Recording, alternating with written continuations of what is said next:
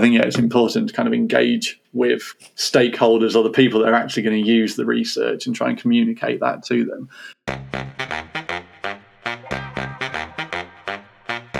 Every week, every day, there are discoveries that will shape our future. The Audemic podcast speaks to the unsung heroes of groundbreaking research and those laying the foundations for the advances of tomorrow. Why?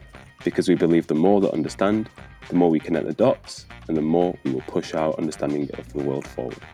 Today on the podcast, we speak to Dr. Stuart McErlain Naylor, a senior lecturer in sport and exercise biomechanics at the University of Suffolk in the UK, and the current vice president of the International Society of Biomechanics in Sports. Could you give us a, an overview of your of your research, what you're currently working on? Yeah, sure. So, as you said, I'm a sports biomechanist, which means I study the mechanics of the human body, i.e., how the body moves, so muscles, bones, joints, etc. Lots of my research is on sporting technique, particularly in racket and bat sports, so things like cricket, badminton. Um, I've done a bit of things around how acceleration or force is transmitted through the body after an impact, and then a bit of more strength and conditioning related work. Most recent work was around um, factors affecting the relationship between sprint and jump momentum, which are kind of two different things that are commonly measured within team sports. So, for someone outside of sports sciences uh, who doesn't know much about the topic, what is sprint momentum? What what does that mean? Momentum, kind of, if we forget sprinting for a moment, momentum is the amount of motion, so the quantity of motion something has. So, in a straight line, linear momentum is your body mass multiplied by its velocity. So it's affected by two things kind of how heavy you are and how fast you're going. Um, so if all else is equal, the faster you are, the more momentum you've got, or the heavier you are, the more momentum you've got, which is why kind of it's harder to decelerate and slow down something that's moving very fast, or it's harder to move, it's harder to slow down and decelerate something that's very heavy. So, why is it important? Uh, what kind of impact does this kind of research have? So I think in terms of sprint momentum and kind of the background to the study, maybe I think the more momentum you've got, the more pronounced an effect would be on something or someone else in a collision. So when we apply that to collision sports such as American football, Australian rules football, like the hmm. codes of rugby, you can see how kind of the outcome of a collision could be important. And so people are starting there's kind of a body of research suggesting that maybe rather than just how fast you can run, the combination of sprint speed and your body mass may actually be more important, either in kind of getting a favorable outcome from a collision yeah. or from just kind of being harder to decelerate. So if you think a lot of those sports, the action is either trying to tackle somebody or just trying to slow down somebody running with the ball. And the more momentum you've got, then the harder it is to do that and kind of the more I guess, the greater chance of success in theory. It might not always be practical for coaches or practitioners to perform regular assessments of sprint momentum and get accurate and reliable measures, either because it's kind of difficult to reliably measure sprint speed without kind of specialist equipment, mm. or just because you might not want the athletes to be doing maximal effort sprints multiple times a week or at whatever time it is that you want the measure. So I think there was a few studies have come out, and kind of one in particular that started to suggest maybe you can instead of measuring it, can you take some more simple measurements that you're maybe already taking anyway, and predict somebody's sprint momentum from that hmm. instead of actually having to measure it. So that's kind of the background to like why you might want to predict sprint momentum, um, and that's kind of where maybe I got involved. Just kind of something I read sparked my interest, and I thought, all right, let's kind of dig into this a bit deeper and try and figure out, almost from a geeky kind of maths perspective, what's actually going on here when people are trying to predict one thing from another. Is it actually doing what they think it's doing? Could you, for example, calculate which players are more likely or are more susceptible to a fatal collision or a, or a collision that will have a worse impact on their on their health? So, in terms of health, well, I think there's a lot of assumptions. I think, as with all research, generally it's kind of what are the assumptions we're basing this on, and as long as that's open and transparent, people can then almost evaluate those assumptions and you say, well, if I agree with those assumptions, yeah, your research makes sense. Kind of, yeah. if I disagree with those assumptions, then although you've done the study right, it's kind of there's a big hole in it because this assumption's wrong. And I think there's a few things there. I guess if we're looking at it from a health perspective, kind of one of the big assumptions is kind of if you take a bigger hit, is that worse for your health? And you, you know, you're kind of assuming that somebody who gets hit by a player with more momentum that might have a bigger effect or negative effect. And I think that's kind of again not necessarily my specialist area, at least from the health perspective. But I think that's maybe a reasonable thing that you could debate.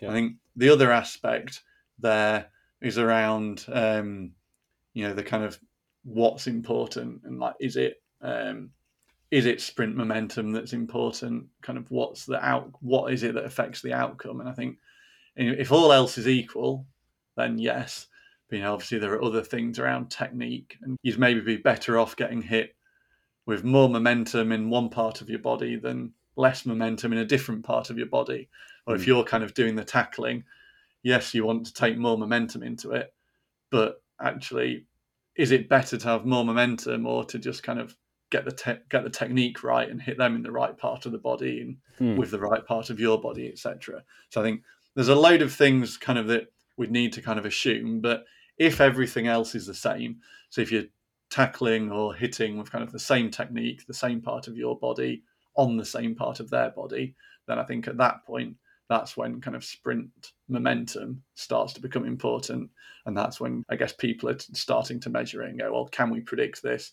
Even just if we think it might be important, we kind of need to measure it before we can know whether it is important or not.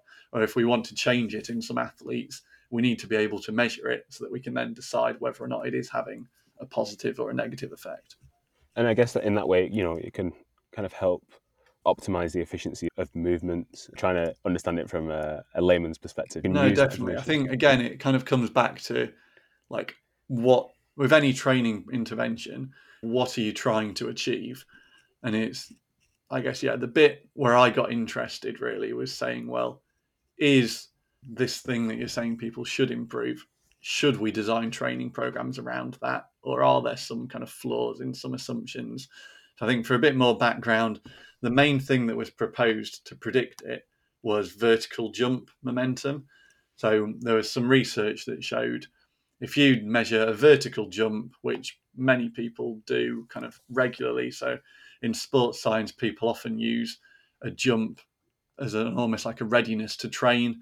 So they'll take athletes will come in in the morning, they'll take some simple jump tests, and from that they can almost get kind of an indication of any fatigue from the day before any kind of readiness to train so that you can then from those metrics go well okay let's hold it back a bit and give them a bit of an easier day today or yes they have recovered quite well etc um, so it's things that people are measuring anyway. And there was a suggestion that if you measure takeoff momentum so as you leave the ground in a jump how much vertical momentum do you have?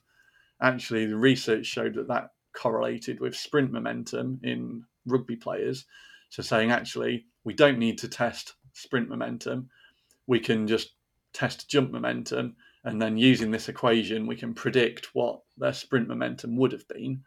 And I think that's where I then got really interested because kind of it's on that borderline of like it's sports science and sports biomechanics, but it's also starting to become more of a kind of mathematical kind of problem of just well what does this equation do? How do you predict one thing from another? And that kind of sparked like the geeky side of me while still being applied to sport.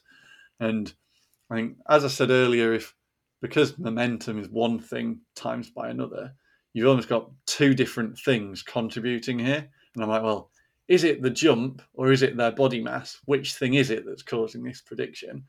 And I always like to think of things as like extremes because it helps me to explain it and sometimes kind of helps students to understand it. But with this, I'd say if you think of two things that are completely unrelated, so say shoe size and I don't know, your favorite number, kind of shoe size and your favorite number probably aren't correlated with each other and you can't predict one from the other. But then if you times them both by your body mass, suddenly, oh, they are kind of related with each other now. So, you know, if you take take your shoe size, uh, you've got 20 people, take their shoe size and times it by their body mass. You've now times it by a big number. If you times their favorite number by the same body mass, that's also a big number, suddenly it's like, oh, now these two unrelated things actually are related. And that's kind of to bring that back to the sprint momentum. That's where I kind of said, you've got jump height and sprint speed, basically we they might be related or they might not be related. We don't know. But then you've timed them both by body mass to get momentum.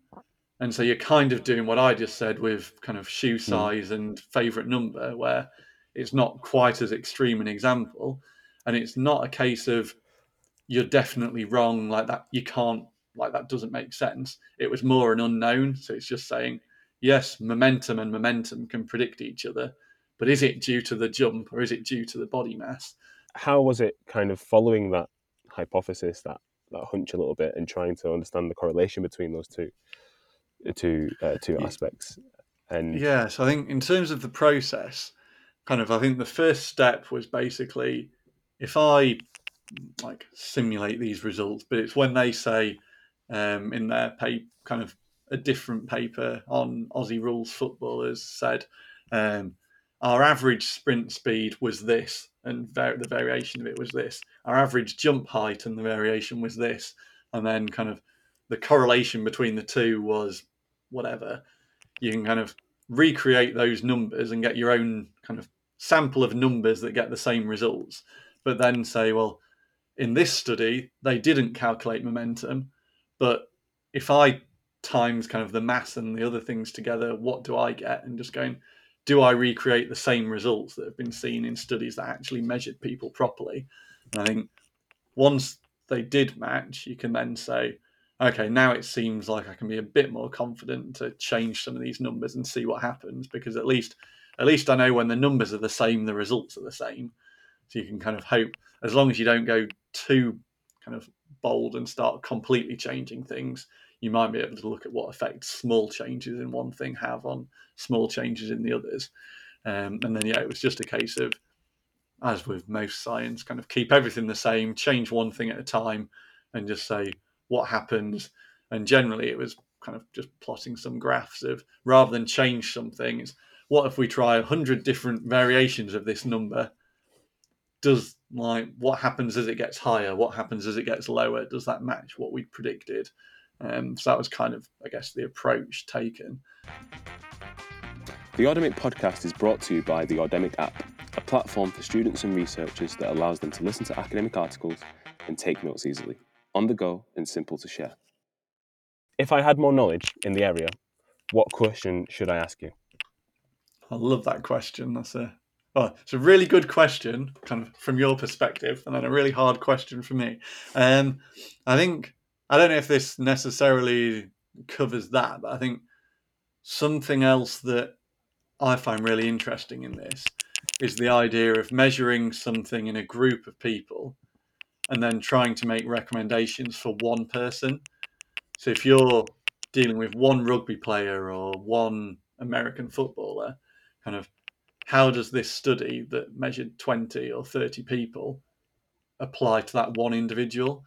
And I think that's where maybe again a good example is imagine kind of you're looking at run up speed in a long jumper or a cricket bowler, kind of uh, javelin thrower, kind of anything where there's a run up followed by kind of some other thing. If you measured 20 people, you might end up saying that the people who run up faster jump further or throw the thing further or faster. So you're kind of saying on this group level, the faster you run up, the better you perform. So then when you're dealing with your athlete on Monday, having read the paper over the weekend, you then go, right, we need to run up as fast as we possibly can. However, if instead of 20 people all doing what they naturally have kind of selected to do, if you measured one person and said, let's run up at 20 different speeds and see what happens, you might get different results. And you'll probably find that there's kind of an optimum in inverted commas like run up speed where if they run up too slow they won't perform as well but by the time they reach absolute 100% max running speed they might not be able to control the movement at the end of it or there might be kind of various timing constraints, and suddenly they don't perform as well. So you're kind of saying, well, actually, on an individual basis, we've got different results to what we got at a group level. And although we can't answer it from a group study, that was something else that sparked my interest around this whole momentum idea was that people might be reading papers testing a group of players and therefore saying, oh, jump momentum predicts sprint momentum. So if we design a training program around improving our jump momentum, you're going to do better in a collision. And that's again, I'm not saying that's wrong. I'm saying we don't know whether that's right or wrong. In that mm. it's a bit like saying sprint speed correlates with kind of how much weight you can squat, which might be true between people. But does that mean if I double my squat kind of one rep max, mm. I'm then going to sprint faster? Or actually, will I then be too heavy? Will it be kind of how do these things play out? Mm. And yeah, kind of one of the not necessarily conclusions from our paper, but one of the recommendations was actually even if you can predict sprint momentum from jump momentum, that doesn't mean you can predict changes in one from changes in the other within an athlete. You'd need you'd need kind of special or kind of additional studies to figure out whether what happens if we do train to improve one of them? Does the other one improve or does it just stay the same and you've just got better at jumping for example? Is the correlation clearer when you get to like elite levels? When you look at the top 50 100 meter sprinters in the world? If one can squat more than the other will that give them the edge on the field? Yeah good question. I think so the first kind of disclaimer is I don't know, or the disclaimer that kind of you know it's not something I've looked into in great detail, but where I can probably answer it is and again, I like to think in either analogies or kind of extremes, but for me, some variables or some things you can measure are almost kind of like your ticket ticket to the raffle or you know like your ticket your entry ticket where if you don't have that thing you're not going to get in. And then other things kind of distinguish the winners and losers or medalists and non-medalists once you're actually in hmm. and i think some things it might be a case of yeah, if you can't squat a certain amount of weight, you're probably not going to be an elite level sprinter. Like I don't know whether that's true, but I'd say it might be kind of.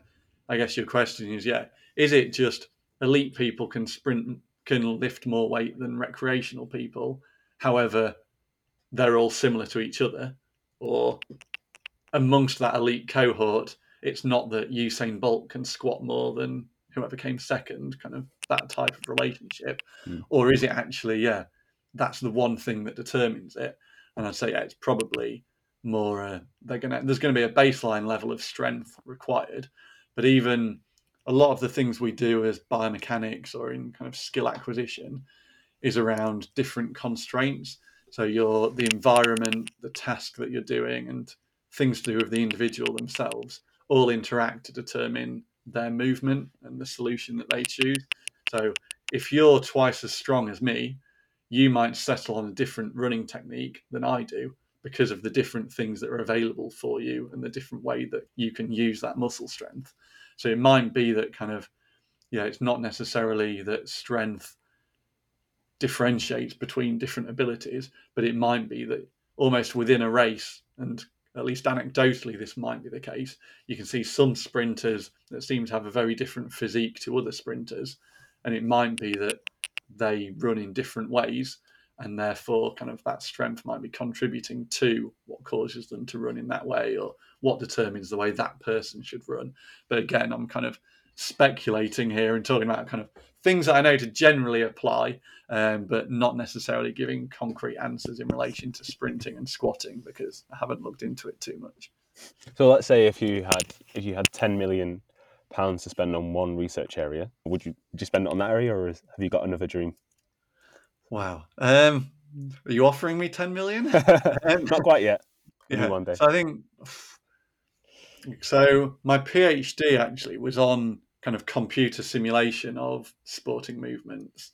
And we wrote a review paper recently that kind of critiqued previous studies and all of the different methods people had used to simulate sporting movements and almost optimize it and say what happens to their performance if we change various things? What's the best way that person can move, and we kind of critiqued that and came up with quite a few either limitations with it or recommendations for possible future development.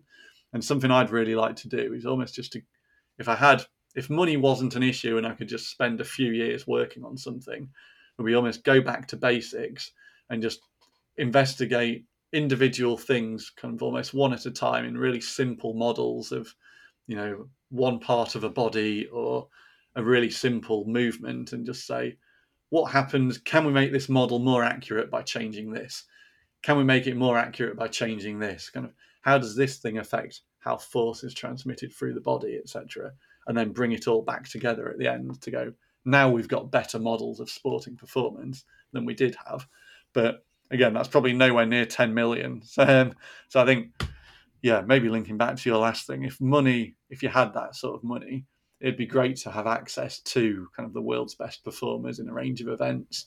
You know, to say, like we've done work with elite athletes in a few sports through links with either national or world governing bodies, but the ability to just kind of have, say, a portable lab where you can fly out and kind of set up at some sort of track meet or go to different training camps and say, yeah, I'm going to test the world's best 100 meter sprinter. I'm going to test the world's best whatever.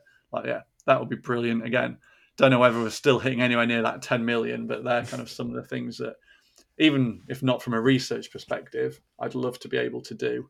Last couple of questions. So, how, how do you manage your time as a researcher? um, I was going to say I don't. Um, no, I think that's that's uh, a really common answer. yeah, no, yeah, it's a good question. I think yeah, it's something like I wish I had a concrete answer, but it's something we're kind of continuously working on. I think everyone is. Uh, but for me, something I'm really keen on is trying to make one kind of piece of work serve as many purposes as possible. If you can make something work in multiple different ways, then I think that's going to be a good way of doing it, kind of on along that line of kind of working smarter um, rather than harder. But I think I often try and end up doing both, which might not be the best way around. But I think something else I'm really keen on is what I'd call evergreen content. So trying to do things that will still be relevant 10 years from now and not just kind of, you know, producing something that by the time I've done it, it can never be used again or doing something that's kind of the latest trend and then in a year's time, no one's ever going to read the research again. And it's kind of trying to, I think, yeah, do things where in 10, 20 years' time, they'll hopefully still be useful resources or still be relevant. Um, and even, I guess, things in that way that I intend to kind of compound on top of each other. So, you know, if you do one thing and then the next week you do something else, but it builds onto the first one or links back to the first one in some way, by the time you've done that 10 times, they're kind of all benefiting each other, and you've then got this sort of ecosystem of resources or bits of work, and you kind of that one bit of work that you spent some time on back when you did the first bit is still kind of working for you, and yeah, I think all that sort of thing. It comes back to again just automating anything that you can as well. So I think another kind of principle, I guess, that I try to work to is say it would take a day to do something manually if I can spend a week and automate it, then it means next time I've got to do it, that day's work will only take kind of 10 minutes. And it's just, yep. again, it's worth spending more time the first time so that the second, third, fourth, and fifth time it's quick and easy. But yeah, I wouldn't say I've got the answers, but they're kind of some of the things I'm thinking about in terms of trying to allocate resources and say, how should I spend my time? Where can our listeners find you online? I'm quite active on social media. Um, probably, yeah, trying to be maybe a more modern academic, but I think yeah, it's important to kind of engage with kind of stakeholders or the people that are actually going to use the research and try and communicate that to them. But I think the easiest and best way um, is probably to find me on Twitter, which is biomech stu. So B I O M E C H, so biomech from biomechanics, and then S T U, um, stew. And yes, if you want to know, anyone wants to know more about sports biomechanics, I've got a YouTube channel as well um, with lectures, presentations, and tutorials on it from biomechanics and research methods. Thank you very much, Stuart, for your time today. Really appreciate it. Yeah, no worries. Thanks for having me. To find out more about Stuart's work, find him on Twitter at biomechstu And to listen to his research in full, sign up to Audemic at audemic.co or follow us on Twitter and LinkedIn.